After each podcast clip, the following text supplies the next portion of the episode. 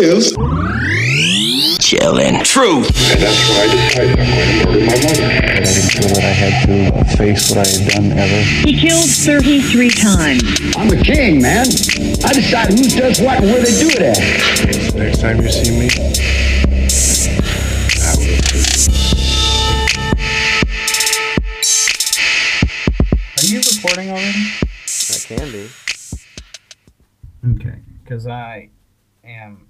Oh, oh, I almost turned my volume all the way down instead of up. That would have been embarrassing. Are you recording? Yeah, I just started right now, actually. Mm, I've, that up? Oh, that's down. I've, That's I've. I've, okay. I've been recording. I was trying to get my volume right. It's all good. I've been recording for like a minute and a half. Oh, well, all that's going to get cut out anyway, so it's fine. Mm, so just waiting on you. Anyway, Before we start the episode, I did want to bring up if you guys would like to have uh, exclusive content because we've got a pretty good fan base going now. I share the stats with you so you know that we have a, a, a solid listenership after we've been doing this for a while. So I guess the next step would be uh, exclusive content that obviously you guys would uh, pay for, but it wouldn't be much like a dollar, five dollars a month, and then we'd do uh, a couple, you know, like I don't know.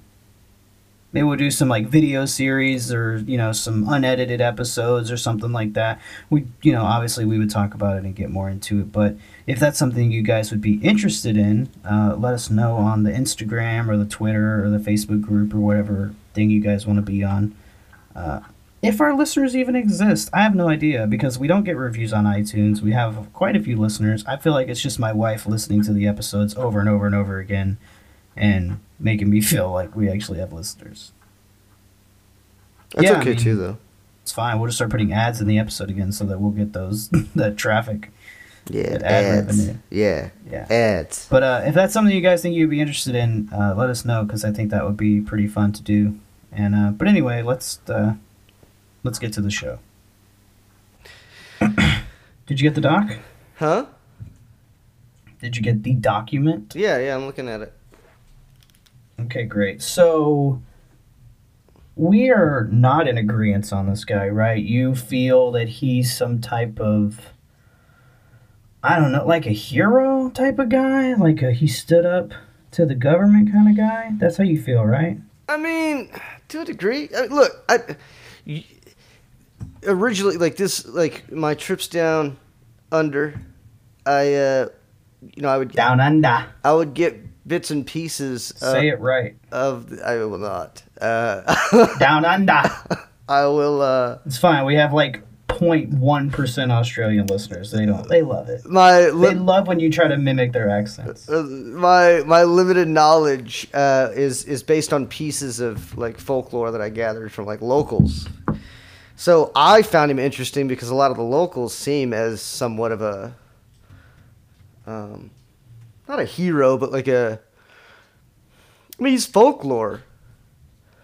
Like a horse thief slash Like we we don't even see police murderer. Right, but we don't even see like our our Bonnie and Clyde as folklore. Like they see him as folklore. So it's like you know, like he was kind of Okay, see when you put it in that light, it kind of makes sense. yeah. Well, he represented a lot of like patriotism that the locals had, I think, hmm and that's why I like the whole "stick it to the man" uh, campaign that he.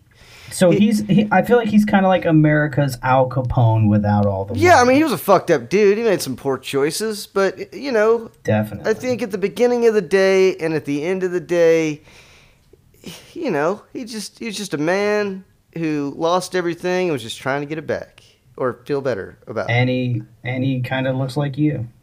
Well, let's clap and then we can get into his early life. We haven't even said who Okay, we're talking yeah, yeah. about. Like we like. I know we're gonna get to it right Alright. now. Okay, if you haven't, if you didn't read the title, we're talking about a man named Ned Kelly, uh, who was an Australian bushranger, outlaw, gang leader, and convicted police murderer. Uh, one of the last bushrangers and by far the most famous. He's best known for wearing a suit of bulletproof armor during his final showdown, or sorry, final shootout with the police. Uh, and bushrangers, see, I thought that they were like like forest rangers, but they're definitely not.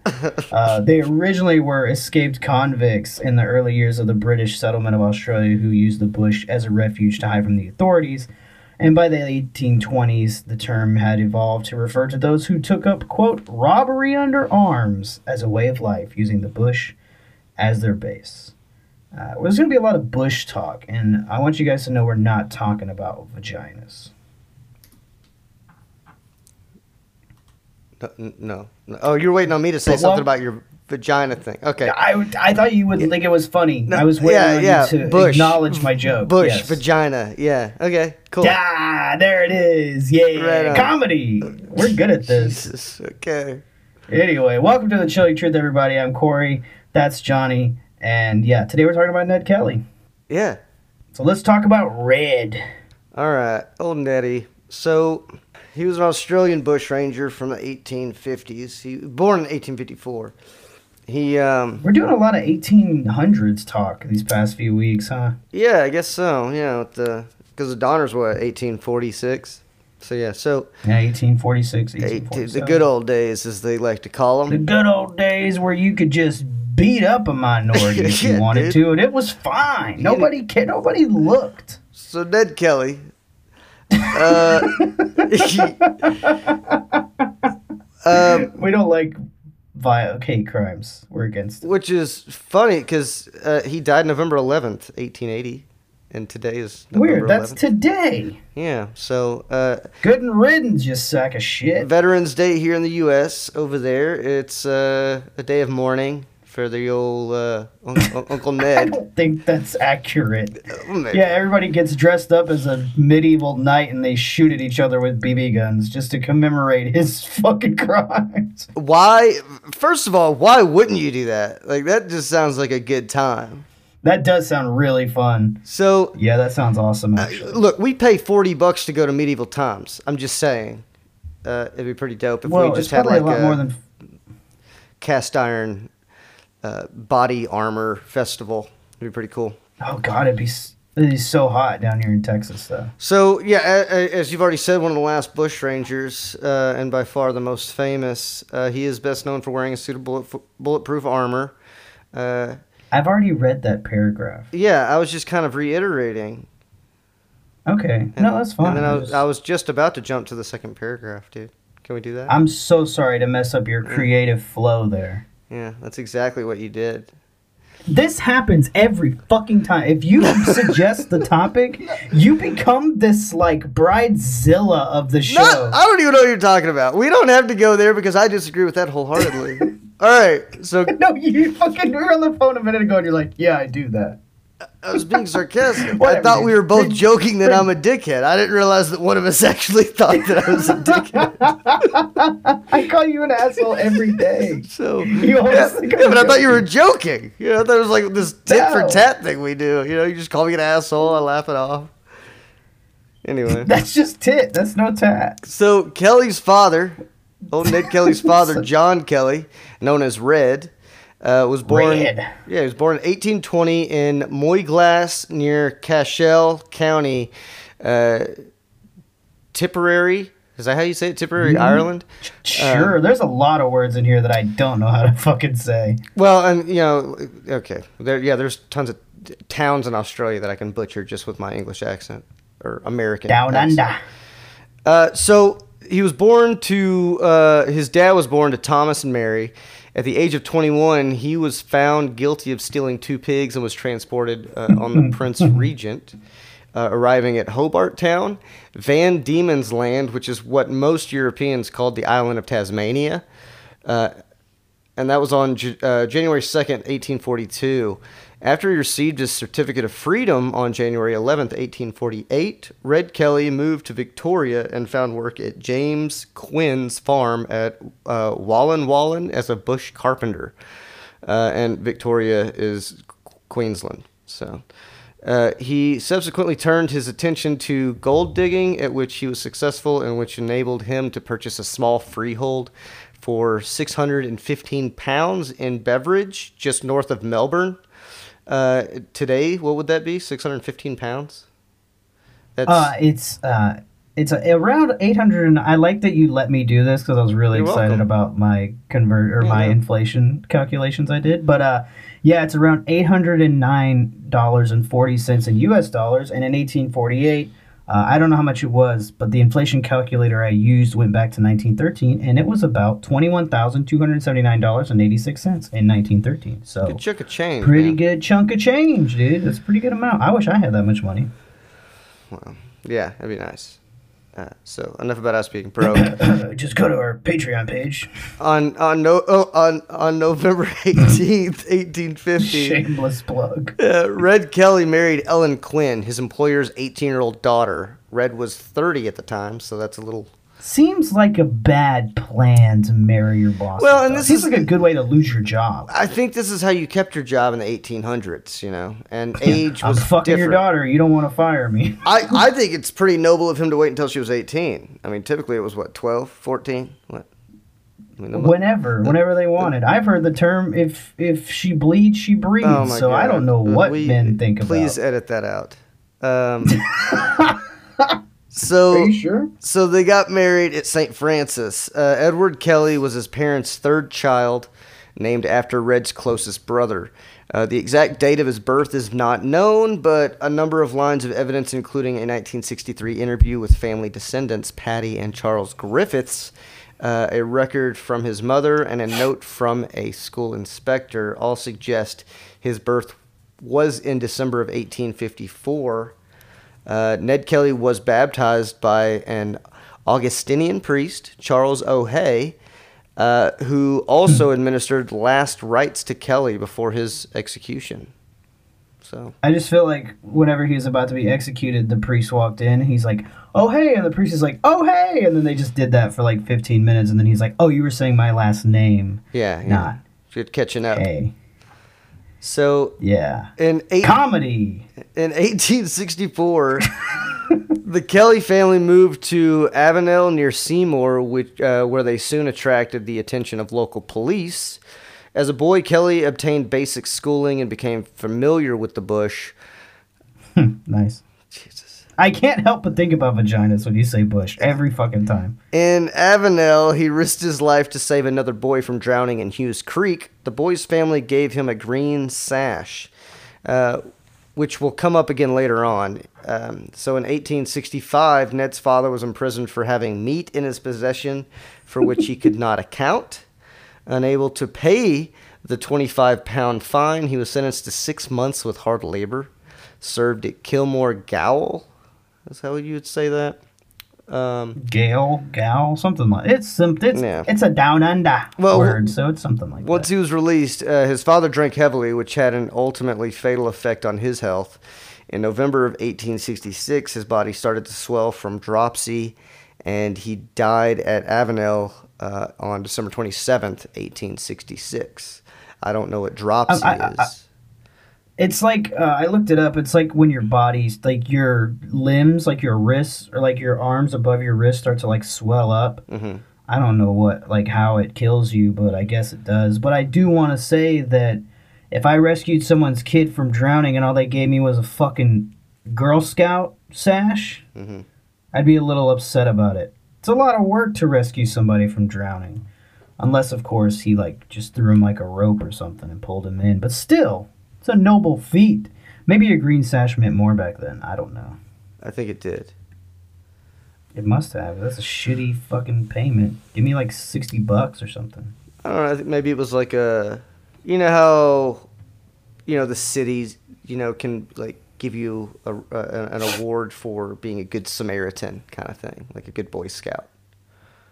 Yeah, useless. Thank you for giving me something useless for on my time. Yeah. No, actually, my my grandfather actually has one of those from the city of Dallas. Yeah. But why? What's the per? Is it just like a look at this kind of thing? It's like look what I have Um, sort of thing. No, I mean maybe it is, but he didn't use it like that. I didn't know about it until after he passed away. But because I I found uh, the certificate from the city of Dallas uh, in some of his things, uh, and I still have it. But um, basically, he was driving to work one morning, saw this girl, like a young schoolgirl, walking down the sidewalk. He lived in downtown, like rural, like.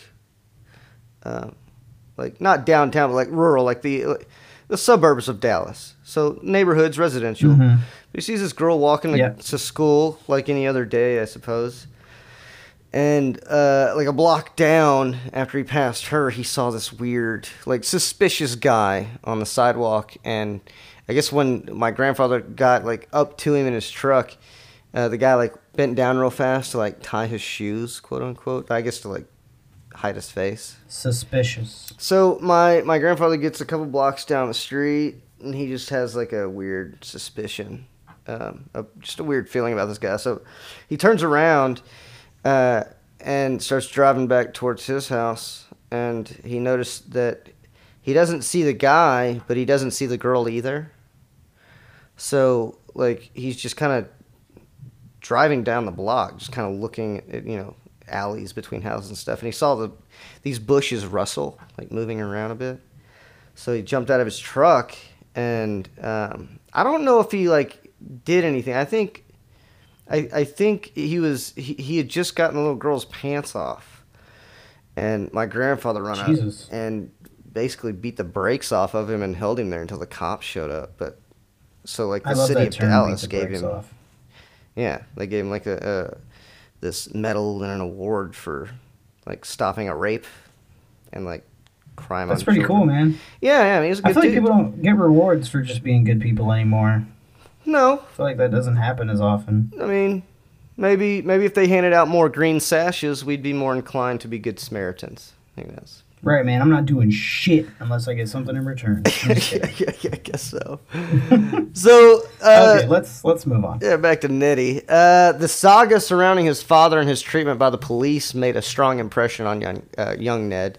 A few years later, the family selected 88 acres of uncultivated and untitled. Hey, I'm just gonna call you on the phone because your shit's lagging like really, really bad. Or I'm just gonna do FaceTime audio. yeah, I mean, you could have done that like after I was reading because it wouldn't have picked that up, you know? The, I didn't. The lagging that's the thing. I didn't know you were reading. I couldn't even hear you. Oh, really?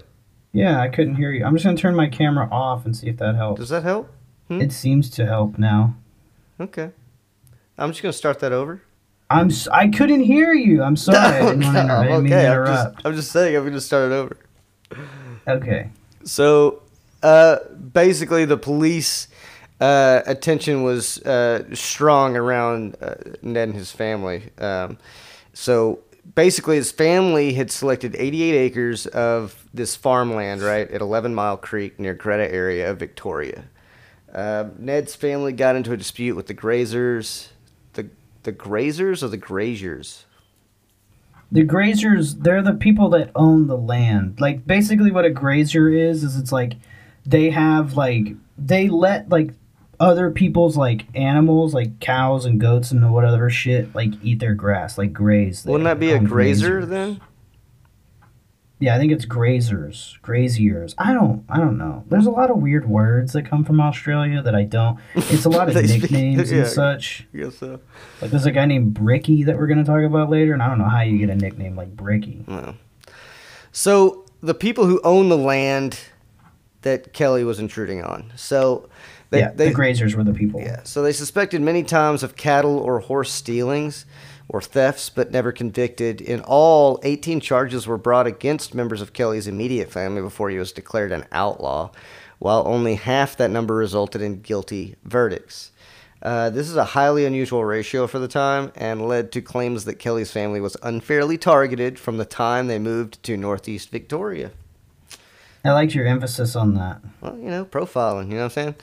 So in 1869, age 14, Kelly met Irish born Harry Power, alias of Henry Johnson, uh, a transported convict who turned to bushranging in northeastern Victoria after escaping Melbourne's Pentridge prison.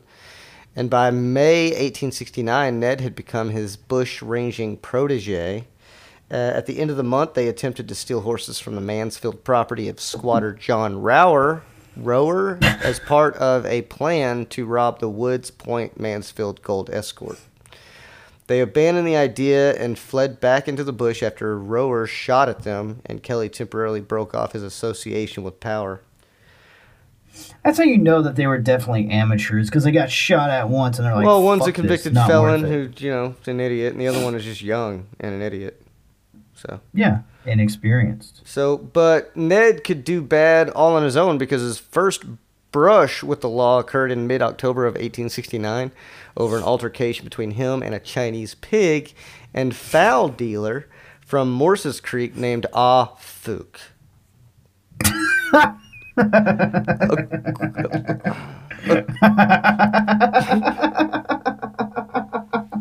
Ah, fook! So, I love it. according to I Fook, as as he as he passed the Kelly family home, Ned brandished a long stick and declared himself a bushranger before robbing him of ten shillings. Ah, I'm a Fook bush ranger. traveled. Oh, you know he did. Uh, It's weird. It's very strange. Fook then traveled uh, to Benalla to give his account of what happened to Sergeant James Whelan, who was, according to fellow officers, a perfect encyclopedia of knowledge about the Kellys and their criminal activities.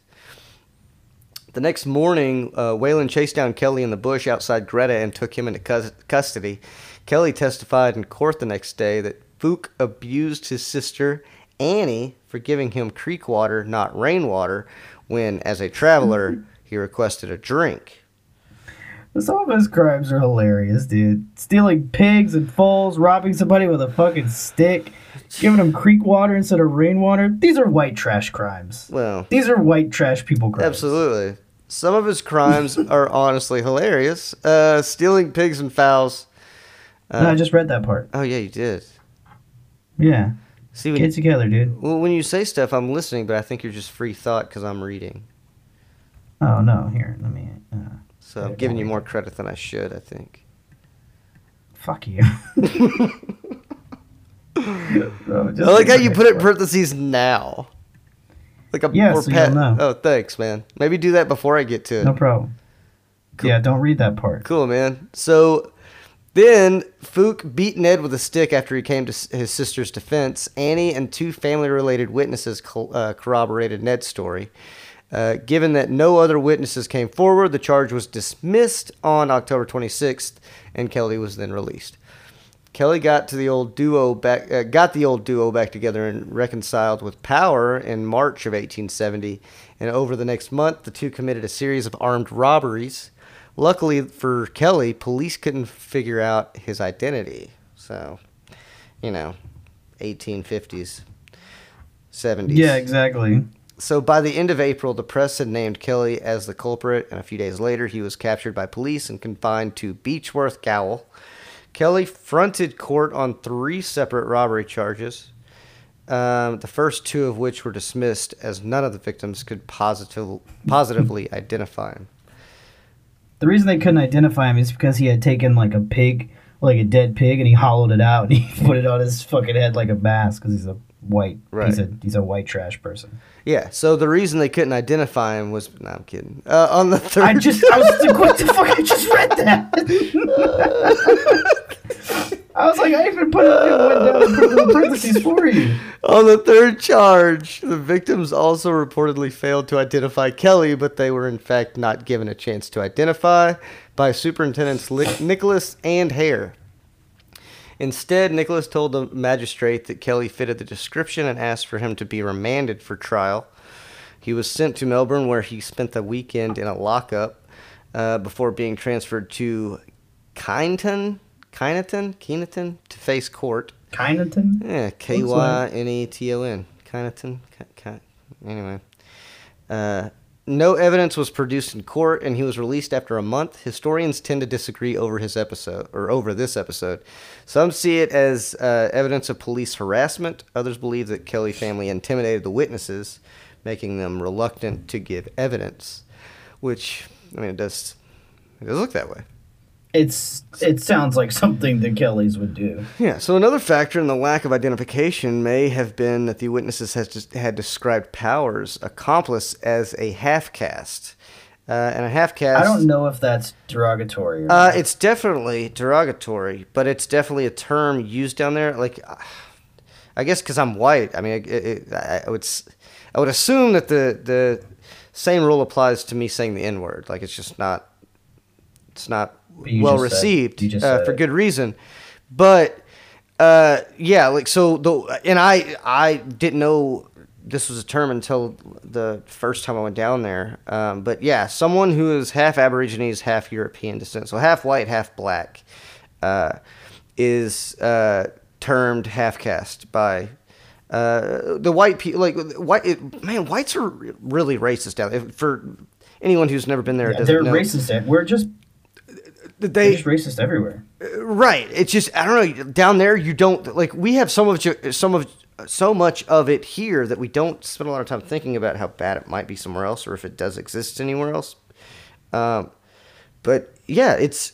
I would be at bars or you know like public places, you know, on Main Street, and like white people would tell you like, yeah, avoid going across the street. Like that, that's Aborigines town. Like those are Aborigines bars. Like don't fuck with me. Like that, like very segregated for sure. Like still to this Yeah, day down there. So weird. so yeah, not not a friendly term. Um, so, however, the the police believe that this is to be the result of Kelly going unwashed. Um, so he was so dirty, he didn't even look like he was a white guy anymore. yeah, basically. How dirty could you be? Well, I mean, he was a bushranger, dude. No running water most of the time. Sure, we're talking about the 1870s, dude. No water. You just have like tap water. No hot showers. Yeah, people didn't take baths either. Yeah, and then, when you did take a bath, it was like once a week, and it was in like a brass tub that was the same water that like several other dudes had sat in before you did. yeah, yeah, you don't want to be the last person to bathe after Fat Tom because the water gets real nasty in there. So, uh, Power often camped at Glenmore Station, a large property owned by Kelly's maternal grandfather, James Quinn, which sat at the headwaters of the King River. In June 1870, while resting in a mountainside shanty that overlooked the property, Power was captured by a police search party. Following Power's arrest, people in town started saying that Kelly had snitched on him. Uh, Kelly denied the rumor, and in a letter, uh, he pleads with Sergeant James Babington of Keenaton uh, for help, saying that everyone looks on me like a black snake. Um, which, Come on, read that with a little oomph. Come on, everybody looks on me like a black snake. Come on, he's a he's a hick why living did, in the why, bush. why did you say it like that? Because I don't know how to do an Australian accent. It sounded like you were trying to do like a black accent. Okay, that's racist. You I think so too. We're on the same page. You said it. You said it. We You were all. suggested You made everybody think it, man. I didn't. I said it in a country accent. I'm allowed to do a country accent. Mm. I'm from Yeah, I- Louisiana. we'll check tape later. See how you feel. All right. The I'll check the tape because I edit the the episode. the so informant. You do. You do. You do a great job. I do. The Thank you. the the informant turned out to be Kelly's uncle Jack Lloyd, who received five hundred pounds for his assistance. You can't trust anybody, dude. You can't, you can't trust anyone, No. especially hanging out with these jokers. So in October of 1870, a hawker, Jeremiah McCormick, accused a friend of the Kellys, Ben Gold or Good, of stealing his Good. Good, like Gouda, maybe. um, of stealing his horse. I think it's Gould. huh? I think it's Gould. Is the L silent? I don't know. It doesn't really matter, honestly. Well, anyway. He's not listening to the show. Well, he wrote an incident or an, an indecent note to give to McCormick's childless wife uh, that was wrapped uh, used to wrap two calves' testicles. So, Weird crime. Strange crime. so Kelly passed it on, or passed it to one of his cousins to give to the woman. When McCormick confronted Kelly later that day, Kelly punched him in the nose, causing McCormick to fall. Uh, Kelly was arrested for his part in sending the calves parts and the note, and for assaulting McCormick. He was sentenced to three months hard labor on each charge. Kelly was released from Beechworth Gaol on March 27th of 1871, five weeks early, and returned to Greta. Three weeks later, Isaiah Wild Wright, a horsebreaker, arrived in town on what Kelly later described as a very remarkable chestnut mare. Uh, for those that don't know, a horsebreaker is just someone who trains horses. Yeah, I guess it was a job title back then. I mean, it makes sense that it would be. But Uh, I know that all this sounds like kind of like jumbled and like we're kind of like not going all over the place. We're just like listing off stuff. But this is to show that like he had a criminal past leading up to his final stand, Right. quote unquote.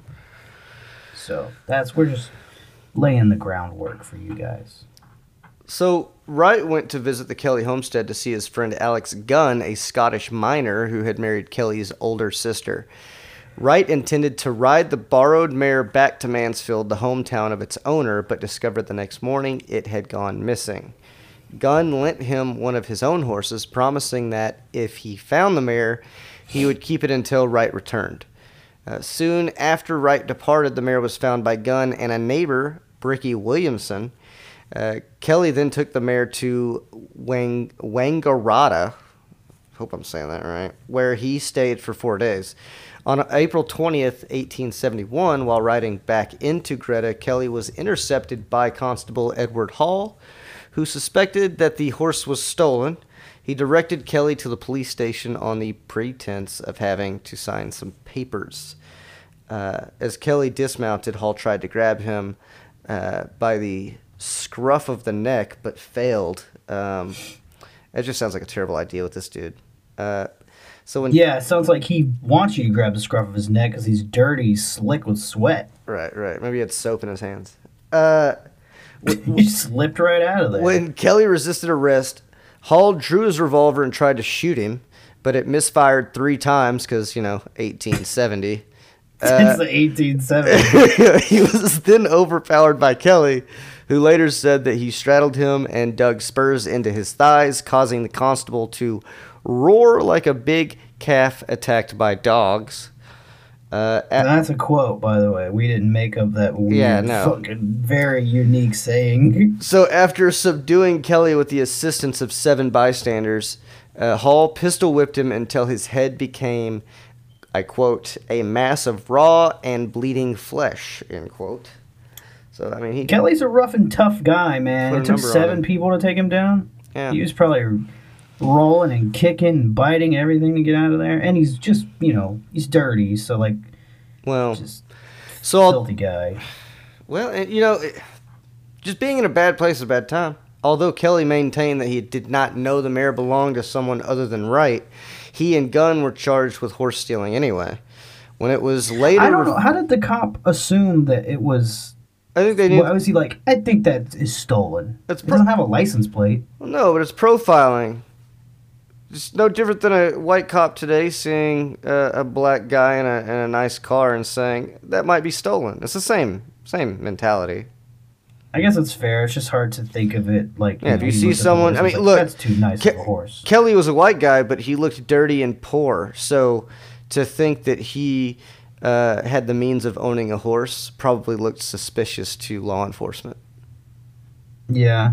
So- Now, if you look dirty and poor, you could be a rapper like Post Malone. That's true. You just need a face tattoo. Um, yeah, get those. Make sure. So, when it was later revealed that Kelly was still imprisoned at Beechworth Gow when the horse was taken, the charges were downgraded to feloniously receiving a horse. Uh, Kelly and Gunn were sentenced to three years imprisonment with hard labor. Wright escaped arrest for the theft on May 2nd following an exchange of shots with police, but was arrested the following day at the Kelly homestead and received 18 months of 18 months for stealing the horse. Um, so he didn't get anything for shooting at the cops? That was just like normal protocol. It was just okay, but not okay, but it was just like so common. They were like, ah, what if we did that for everybody? Everybody. If we arrested everyone that shot at the cops, the whole town would be in prison. Yeah. I guess it was easier to shoot at police back then. Now you can't even pull your gun out without police freaking out. No. I'm telling you, the good old days. can't. Yeah, the good old days where you could just aim your gun at a cop. As long as you didn't shoot, it's fine. I, if anything, I thought about it and then changed my mind. I'm a better person because of it. Uh, It's the reaction time that you're not getting, though. Yeah, that's a good point. They're pretty quick with them. But Yeah. back then, guns barely worked. So, Well, you know. so we've talked of Kelly's horse stealing, his other somewhat serious crimes. But now we're gonna get into the very serious crimes. But we only are only are gonna cover a couple, and we'll finish them up in the grand finale on next week's episode because this is gonna be a two-parter. yeah. We didn't want it to be, but after looking into this dude, No, I was like, lot of this has to be more than one part. Yeah, there's a lot. So the first more serious crime is the Fitzpatrick incident, which is kind of comical. Well, so on April 15th of 1878, Constable uh, Strachan, I'm going to say Strachan, Strachan, Strachan. Uh, he's the officer in charge of the Greta police station. Uh, he learned that Kelly was at a shearing shed and went to apprehend him. Uh, as criminal What activity, is that? What is a shearing shed? Do you Uh, know what that is? I'm guessing like sheep shearing, like a farm. That makes sense. I'll take it. Yeah. As criminal activity was rampant at Greta, it was decided the police station could not be left without protection, and Constable That's insane. Yeah. Constable Alexander Fitzpatrick was ordered there for relief duty. Fitzpatrick was aware of a warrant for Dan Kelly for uh, for horse stealing, and he discussed with his sergeant that he could swing by and just arrest Dan Kelly. The sergeant agreed. Bad plan. He shouldn't have done it. No. He should not have done it. Well, the sergeant agreed, but warned him to be careful. He was instructed to proceed to Greta and rode through Winton en route to Greta, stopping at the hotel where he had one brandy and lemonade. That doesn't sound good. Is that good? I don't. I never drink brandy before. I mean- it doesn't sound. It doesn't sound. Is there any liquor that goes good with lemonade though? I'm not a brandy drinker. Never. I mean, I don't know. It's it's an acquired taste, but it doesn't sound terrible. Um, I guess. after arriving at the home and finding Dan not there, he remained with Kelly's mother and other family members for about an hour. Fitzpatrick heard someone chopping wood, so he went to ensure that the chopping was licensed. What a fucking stickler. Which is odd. The man Yeah. proved to be yeah, who's fucking breaking rules around here? So the man proved to be Bricky Williamson, a neighbor who was licensed to chop wood on that spot of the land. So hopefully he was out there smiling, chopping wood, giving Fitzpatrick the old finger. Like, fuck you, dude. Yeah. Just doing some old licensed chopping. Yeah.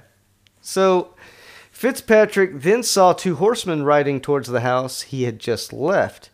The men turned out to. It was the end. Yeah. So the men turned out to be the teenager Dan Kelly and his brother in law Bill Skillion.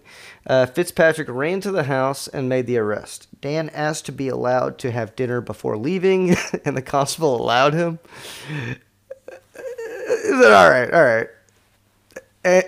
Well, he stood near his prisoner as he did this. So while the constable was standing guard over Dan Kelly, the elder brother Ned rushed in and shot him in the left arm, two inches above. Yeah, two inches above the wrist with a revolver. Yeah, it's like it's like sitting there like let me let me just reach for my napkin, uh, and you know it's a it's a flip phone that he called Ned with. Um, Oh yeah. Are we bringing So- up your flip phone? Are we doing that this episode? well, yeah.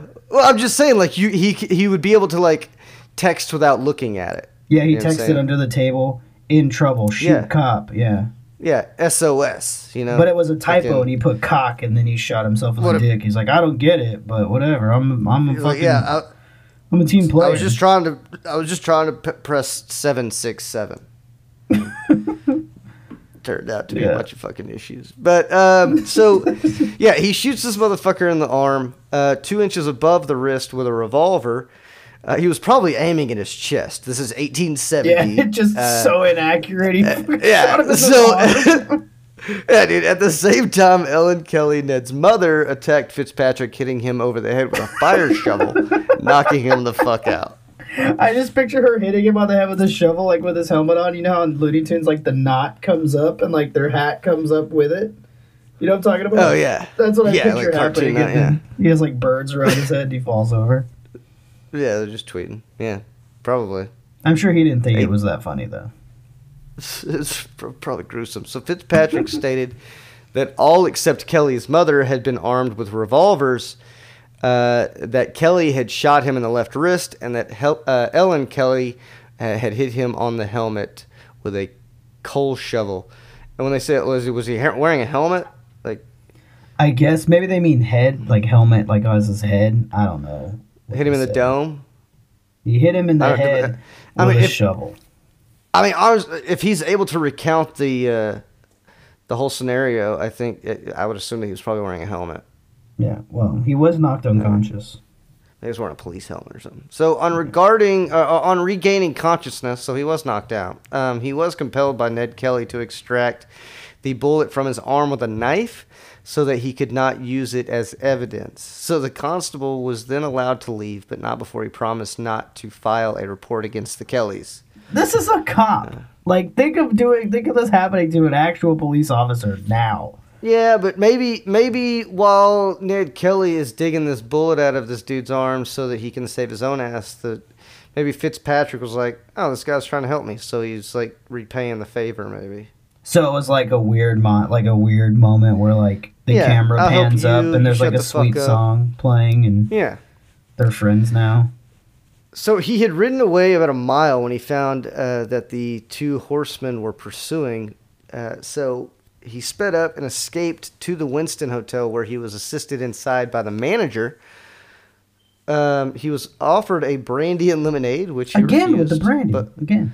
Oh, know, he's like, but later uh, he did accept one drink. You know, he's just moderation. Got a job to do. I'm a cop who is injured, so Yeah.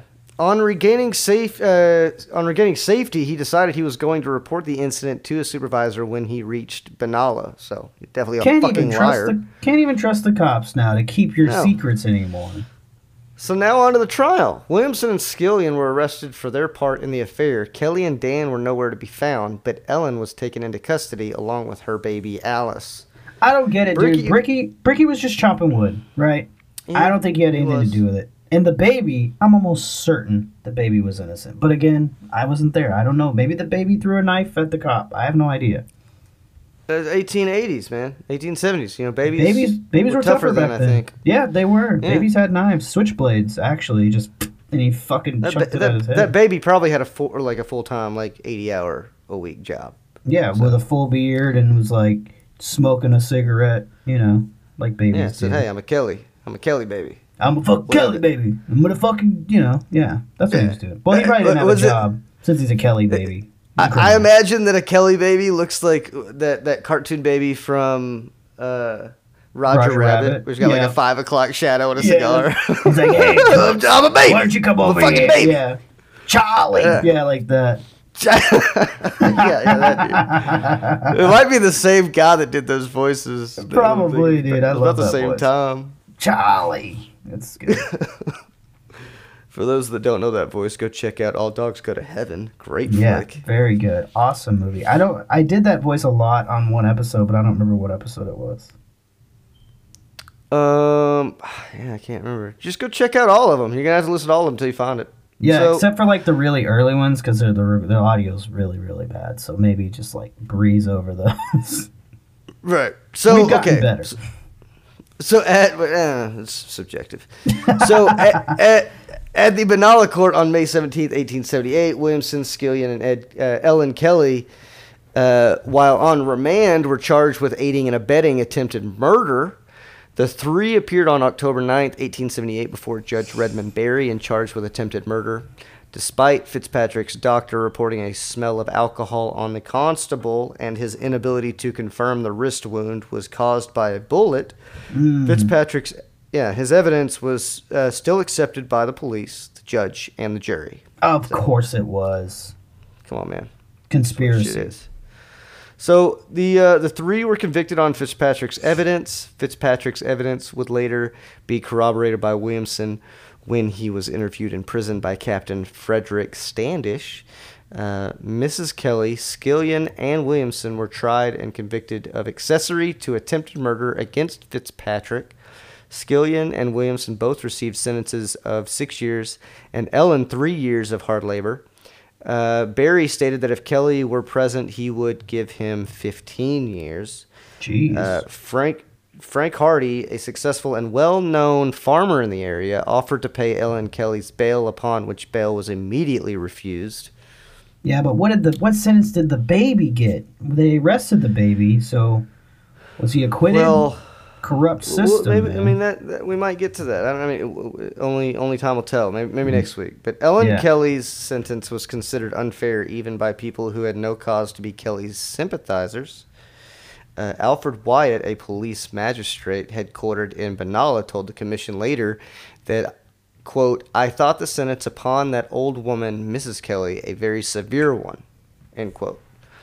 Uh, Enoch Downs, hope I'm saying that right, he's a truant officer, recounted to the commission in 1881 that while speaking to Joe Byrne's mother, he said that he did not believe in the sentence and, quote, if policy had been used or consideration for the mother, mother showed uh, that two or three months would have been ample, end quote.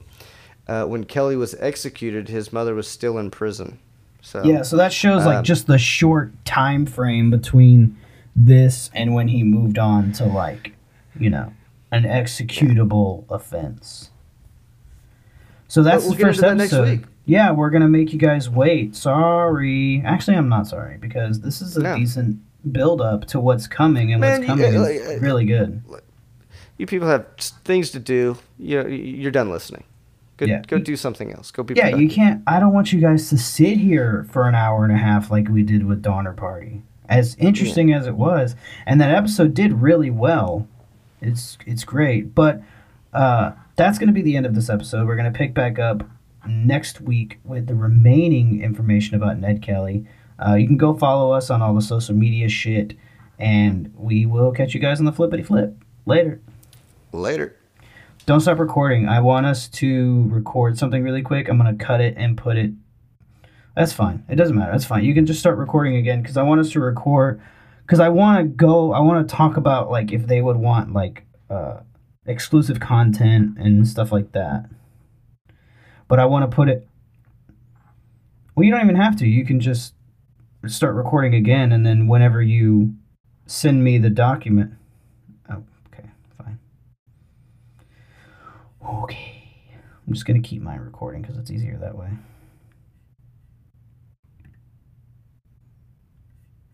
But I want that way we can both like cuz I don't want to meet I don't want to have just me say it and then, you know, it just like skip over to what we were talking about, you know, next. So Okay.